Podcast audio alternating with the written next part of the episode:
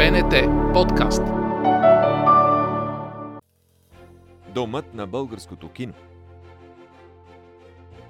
Аз съм Йоанна Буковска Давидова, но иначе ме познавате и като Стела от Дунав мост, и като Здравка от Патриархат, и като Елка от Отвъд чертата, и като Ана Неделчева от Подприкритие. Подприкритие се появи с директна покана от а, продуцента Митовски, директно за тази роля, без кастинг, защото каза, че е сложна, ударна и а, така епизодична роля с голям отзвук, както той се изрази, а, с пикантна сцена. Някак си БНТ за мен винаги се свързва с някакви филми, в които има много пикантни сцени. Някакси те станаха моя така запазена марка за, за филмите, които свързвам с БНТ. Но така де, Ана Неделчева от Подприкритие беше едно мое специфично завръщане а, към екрана на БНТ и филмопроизводството на БНТ, макар и под формата на сериал, защото а, след Патриархат, ако се не лъжа, не бях снимала почти десет години абсолютно нищо. Така че за мен Ана беше много приятен малък подарък, но от онези малки подаръци, които са в малките кутийки, те са много ценни. От Стела от Дунав мост, защото имаше и една Стела в Шивачки, която е, мисля, че БНТ също има участие в а, продукцията на този филм. А, Стела до Ана Неделчева. Ми... Всичко се промени, защото аз се променях заедно с героините, които играех и в театъра, и в киното, заедно с живота в България, защото аз имам а, кармата или дарбата да привличам роли, които се явяват като а, белег за днешния ден, в момента, в който се снима филма. И това е колкото привлекателно, толкова е отговорно ти да бъдеш достатъчно обективен в субективността, да създадеш този образ, за да оставиш наистина а, емблематичен образ за епохата, защото тези жени, като започнеш а, наистина и Стела а, от Дунав мост, и Неделчева, Здравка също беше а, вид така бунтар за своята епоха, а, за това, че е жена, за това с поведението си в Патриархата с Дочо Боджаков така я търсихме. И преди това с Иван Андонов най-важните неща, там играх една много разглезена а, дъщеря богат, богаташка. А, изобщо наистина имам... А, трябва да благодаря на БНТ, че ми даде възможност да изиграя едни от емблематичните образи на промяната, на променянето, на, на, на, на всички тези сложни периоди, епохи, мини епохи, през които преминахме през този преход, защото те ми дадоха възможността да изследвам другите гледни точки на бележитите а, архетипи, а, с които се сблъсквахме, независимо те дали бяха за добро или за зло, но така те ми представиха и аз почувствах и преживях чрез тези героини още една гледна точка за времето, в което живеем, което е доста наситено и интересно, както всички знаем. Известността за мен, която настъпи с първи епизод на Дунав мост, и, за съжаление, помете а, другата ми главна роля, която се появи заедно с главната роля на Стела по телевизията. Се появи и принцеса Лилия, Лилия в Магиосници, което по това време беше единствено като вариант за кино, защото Магиосници има и своята телевизионна версия в четири серии. Стела абсолютно помете милата ми принцеса Лилия, която всъщност беше моята първа главна роля в българското кино. И тя някакси дори остана непопулярна тази моя роля, за мое голямо съжаление, защото а, много са малко героините, които се доближават до мен като натюрел, като човек и като световъзприятие. Смея да твърдя, че принцеса Лилия е, айде не на сто процента, ама на осемдесет процента по това време се покриваше с Йоанна като същество и като човек. Това да си и известен, деветдесет и девета година, говорим за тази далечна година от миналия век. Аз бях в трети курс в Надфис. Беше особено преживяване, защото тогава това беше първият филм, отново държа да отбележа и да припомня, който се появи изобщо за българската публика след седем години дупка в българското кино. Тогава нямаше нито един произведен български филм, било то сериал или за екран, между деветдесет и втора и деветдесет и девета, когато започнаха да се появяват от деветдесет и осма някакви задвижени вече проекти. И моя голям шанс беше, че работих с Иван Андонов, че работихме по един огромно наболял проблем, защо младите хора минават през Дунав мост, за да излязат от България, а не да се върнат. И този проблем сякаш продължава да е валиден и към днешна дата, което е доста тъжно, защото вече е двадесет и една или две години по-късно. Всъщност, онзи доста скандален на времето сериал "Разбуни духовете", полетарите, които, т.е. това беше филм, който прави го политически обект. В смисъл да стане филма политически обект на дискусия, ама кога е това, ама защо е. Той, т.е. той дотолкова е успял да улови парче истински живот, че хората започват да се чувстват отговорни за действителността пред представени в този художествен факт, държа да отбележа. И ние бяхме а, подложени, доколкото си спомням, след последния епизод на гражданско-обществен съд. С, гласуваше се с да и не за сериала "Дунав мост" или против сериала "Дунав мост". Какво говорим? Това не са избори. Дали, ние просто правим а, моментна снимка на това, в което живеем в момента. И да, то не е лицеприятно, но в край на краищата филмите се създават, за да провокират реакция, емоция, дискусия, но никой не предполагаше, че това ще се случи. Освен това, наистина за мен беше голям а, шок, шамар. А, не предполагах, че това може да донесе толкова много негативи на мен и семейството ми. И от тогава сякаш аз гледам на известността, която по принцип се приема като добър критерий за актьора и това е търсено от всеки един, който е решил да се посвети на тази професия. Но за мен известността, особено в България, не ти носи никакви други дивиденти, освен това, че е като нежелан страничен ефект, както при лекарствата. Защото това, че си разпознаваем по улиците, само те, ти нарушава лично, личния периметър и личното пространство и всеки се чувства самопок... така, не длъжен, но се самопоканва да, да влезе в близък достъп с теб, просто защото те е разпознал. Но за съжаление в България това, че си известен, това, че си получил награди, това, че си натрупил едно доста добро си ви, не носи а, дивиденти от рода на това да те търсят повече за работа, да ти дигат нивото като а, професионалист, като ти предлагат по-сложни а, роли. И да, за съжаление не води и до финансово по-добро обезпечаване, независимо на кой етап от кариерата си достигна. Ами сигурно щеше да изглежда по-различно. Дунав мост днес със сигурност не би, сним, би бил сниман с толкова малко пари. Не, че днес не се случва това отново. И а, киното отново по-скоро обитава сферата на хобито, където хора се събират и с много ентусиазъм и малко пари правят с цялата си любов и отдаденост нещо. Нали, това е за мен е хобито. Да, киното ни продължава, за съжаление, да битува на тази плоскост. Тогава беше още по-зле, защото ми се наложи да изиграя Стела, а, с един много различен а, човек и като житейски опит, и като ценностна система, и като поведенчески а, механизми от мен самата, с моите, с моите дрехи, с моите обувки, с моите чанти, а, с част от гардероба на майка ми, защото ние нямахме ресурс, за да покрием. А, и това беше валидно за всеки един от актьорите а, в сериала, като изключим, нали, най-бедните персонажи, на които им се беше напазарувано от втора употреба каквото може. А, но реално а, за мен за това беше и голям а, шок и за хората, защото наистина този филм изпразваше улиците вечер. А, а, такъв прецедент а, не е имало много скоро преди това и, и скоро след това всъщност. Но за тях беше шок да ме видят в трамвая или в, а, по тротуара да вървя срещу тях. Абсолютно се едно излязла копипейст от екрана. В смисъл с същото яке, същите дънки, същата чанта, същата шапка. Нали?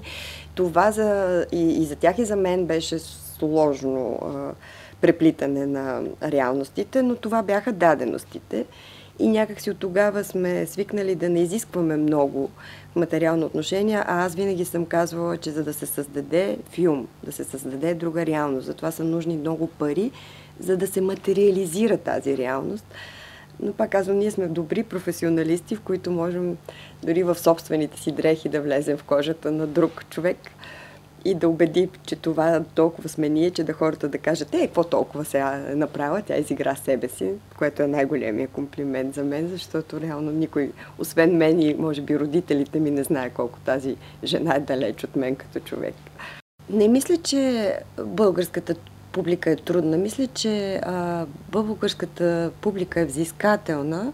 Тя има доста точен естетически и творчески барометър, защото просто гледа добро кино, гледа добро световно кино, гледа добри артисти, гледа добрите американски, но и добрите европейски филми. В смисъл, ние се движим някъде в периферията и на двете, като а, качество на филми, но реално мисля, че като творчески а, продукти, а, това, което предлагаме на българския зрител, той много точно има радарите да улови кога го баламосваш и кога си на сто процента истински и всеотдаен.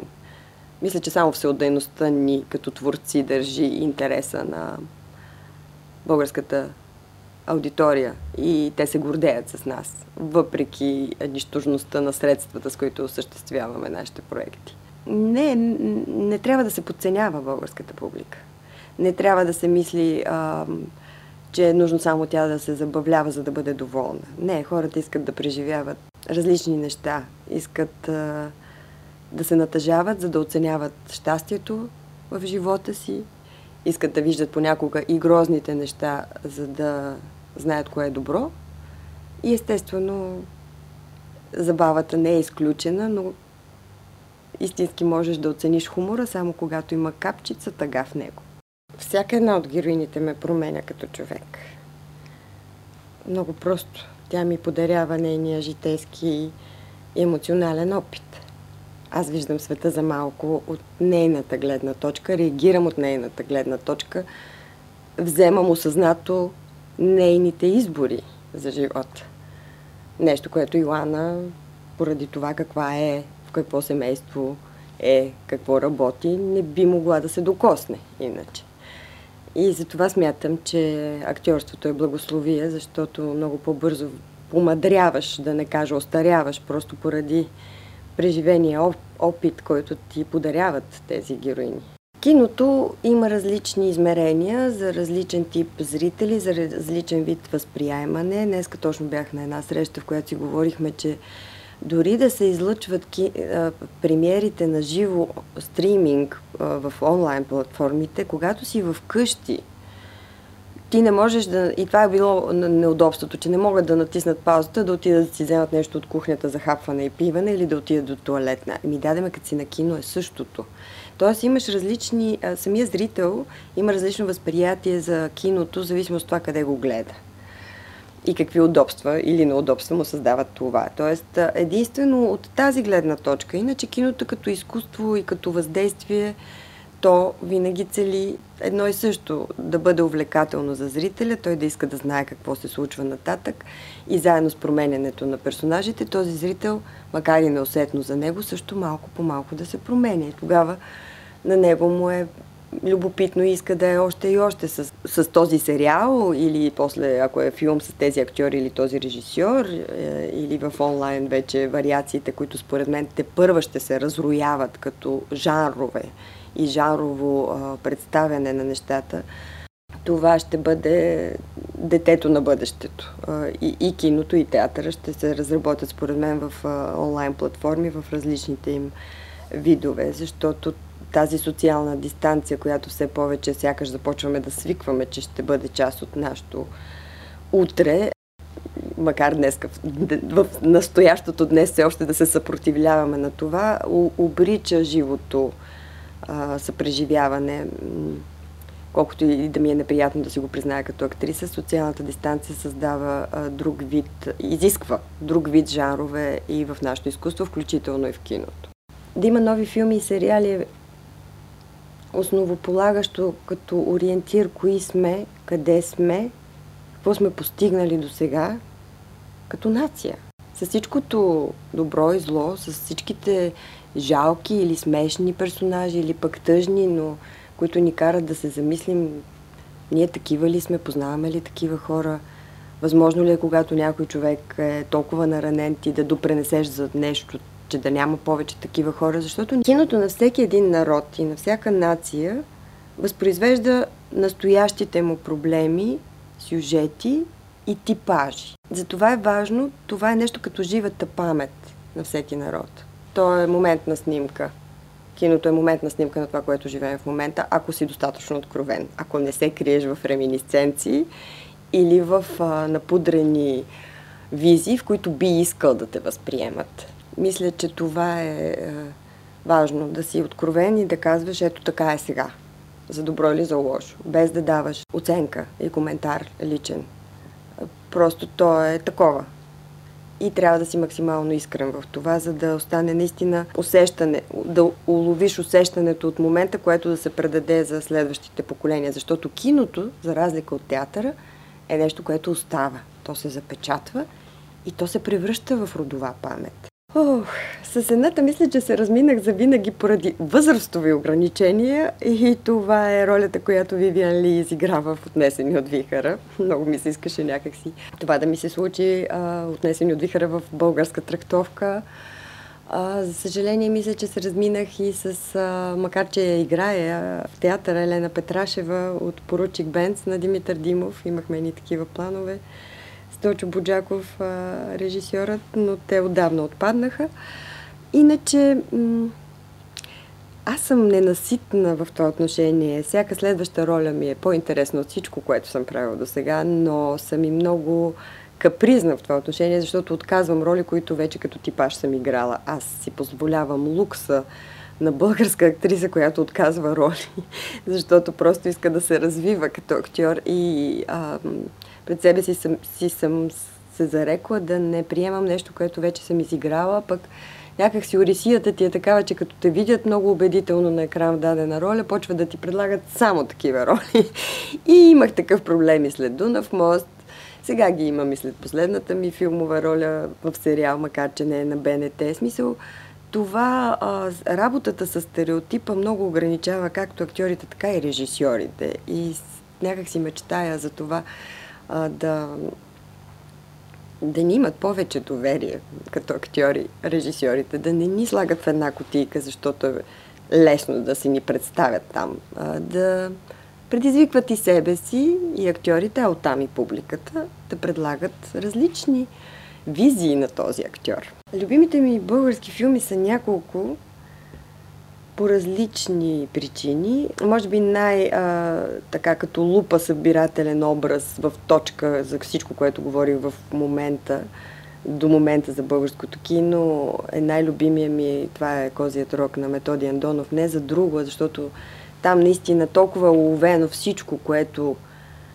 ни прави българи, включително и това, че не можем да го преборим още този комплекс от турското робство, който ни е видоизменил и като мислене, и като самочувствие, и като търпимост, и като всичко, но най-вече това, че е български филм, който безапелационно запечатва една епоха и е толкова универсален поради това, че няма реплики.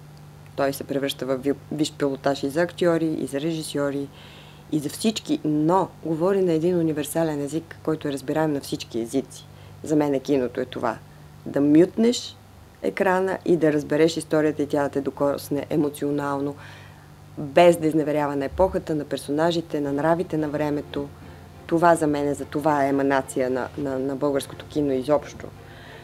Крадеца на праскови ми е много любим, поради емоцията, която не можеш да обясниш как, но тя толкова е а, запечатана и възпроизведена пред камерата, че винаги, когато пуснеш този филм, от екрана те залива такава емоция, че изпълва стаята, изпълва хората и те държи още няколко дни след това. Това пък за мен е изначални, изначалната мисия на изкуството, не само на киното. И вече следващите филми се променят и с времето, но много ми се иска да създадем пак големи български детски филми.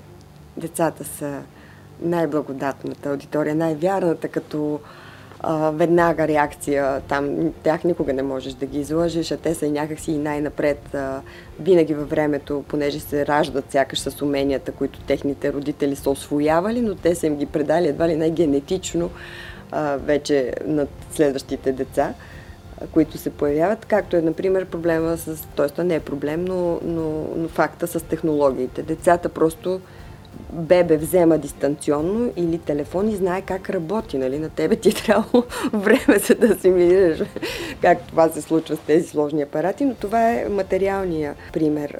Просто децата са много важна част от аудиторията и аз няма, няма как да забравя прекрасните български филми детски от едно време, които и мен са ме мотивирали а, да стана и актриса, ако щеш, освен че са ме карали а, да се чувствам значима като българско дете, от рода на Кучевчемедже, Моби Тик, а, Баско да Гама, Цело Рупче, ако искаш. И заобщо всички, всички български филми, много малко детски български филми се правят в момента и това е в ущърб на бъдещата ни аудитория. Българското кино е албумът на България, откакто то съществува. Там можете да видите всичко и всички, такива каквито сме.